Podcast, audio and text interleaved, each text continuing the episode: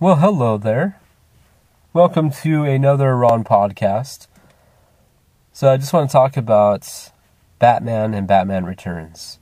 Uh, I watched both of those last night, and I'm talking about the 1989 Batman with Michael Keaton. I was just missing Nicholson's Joker, you know? Like the last couple years, you know, work we do impressions of the Joker and that, and ever since The Dark Knight, it's like he was always the talk of the Batman franchise, kind of this newer franchise. But I was like, you know what? I haven't watched the original Batman in maybe years, maybe even a decade. So I went back and watched it, and I just, I love those old movies. The first two, the Tim Burton ones. Uh, I also thought that it'd be interesting to see what Tim Burton would have done with Batman Forever he was a producer on it, but Joel Schumacher, you know, took over the franchise and he directed Batman Forever and Batman and Robin. But I would have liked to see a third Batman movie by Tim Burton. Uh, I like his style of the films, the look of them, the weird camera angles, and he's just so good at character development. You know, having a strong story. Um, so 1989 Batman, I mean, I grew up with that movie. You know, I watched it throughout the 90s. Um, I was too young for it when it was in theaters. I was probably about six. But uh, even growing up, it's like that movie is just so, just so out there, so different, and it's a good time.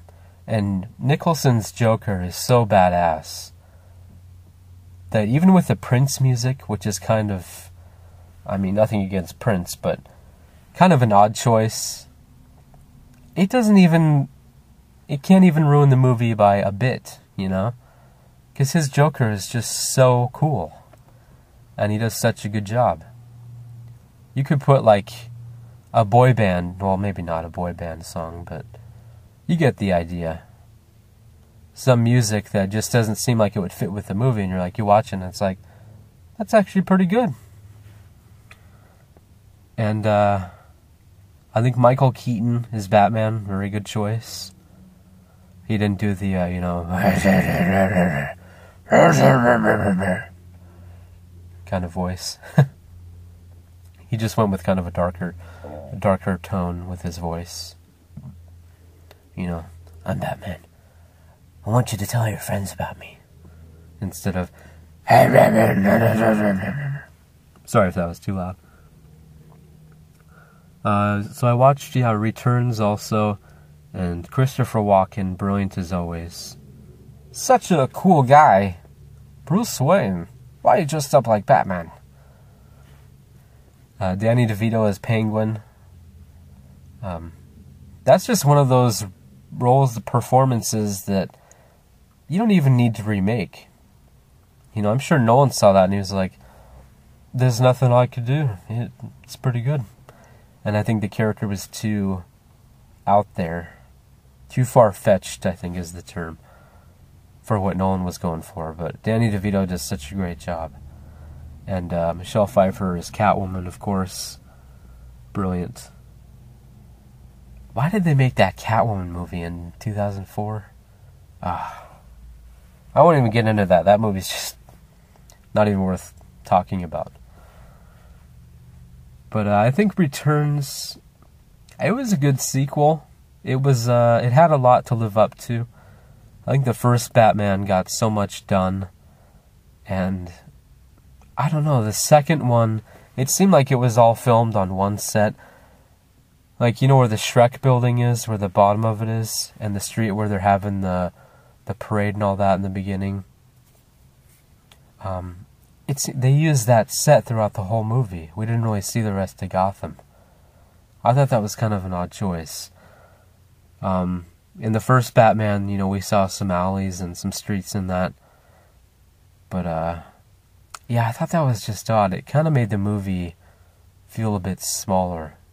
I mean, you think they would have had a bigger budget to work with, you know, after the first Batman, but I don't know. I guess you find a set and it's so good that you're like, I want to use this in every shot, you know?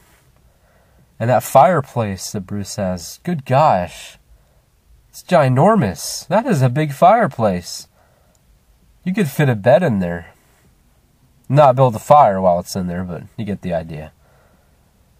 Uh, great performances in that movie. A very dark film.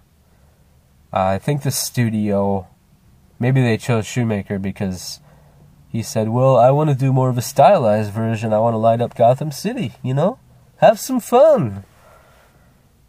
Because, uh, yeah, Batman, Batman Returns, both PG 13, but very dark. Nothing wrong with that at all. Don't get me wrong. It's just an observation. But, uh, very good films. Uh, 1989's Batman. It's. I was thinking back to The Dark Knight. You know where the Joker he's just an absolute. Like, we get introduced to him, he's already the Joker. We don't know where he came from. We don't know where he got these scars. he just is. I think with the original Batman movie, Batman's just Batman. We don't know how he built all that stuff, how he got into the Batcave, where all of his toys came from. Where does he get all those wonderful toys? You know, he's got the Batwing, okay. You know? So yeah, I thought about that and thought that was interesting. But then we have Batman Begins, which of course shows us how he, you know, builds everything, who helps him and that. And the uh, parade scene, the scene at the end of Batman, you know, with the big 200 year celebration, that was just had some good laugh worthy moments in it. You know, he stole my balloons. Going down the street in a cake. And again, Nicholson's Joker is just so badass.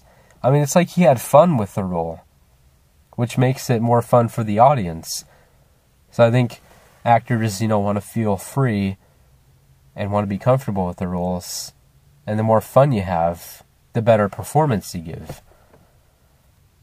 And he's got, you know, the purple suit, the trademark, you know, Joker look and he just does such a great job with it.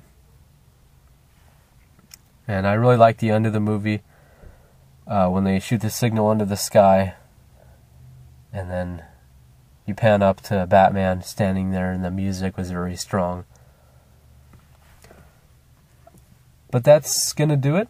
Uh, I just wanted to rant a little bit about those movies, and yeah, I wish that Burton had directed a third one but uh, hey, at least we got two movies from him in the Batman franchise. So thanks for listening. Subscribe for new videos, new podcasts, and stay tuned for more.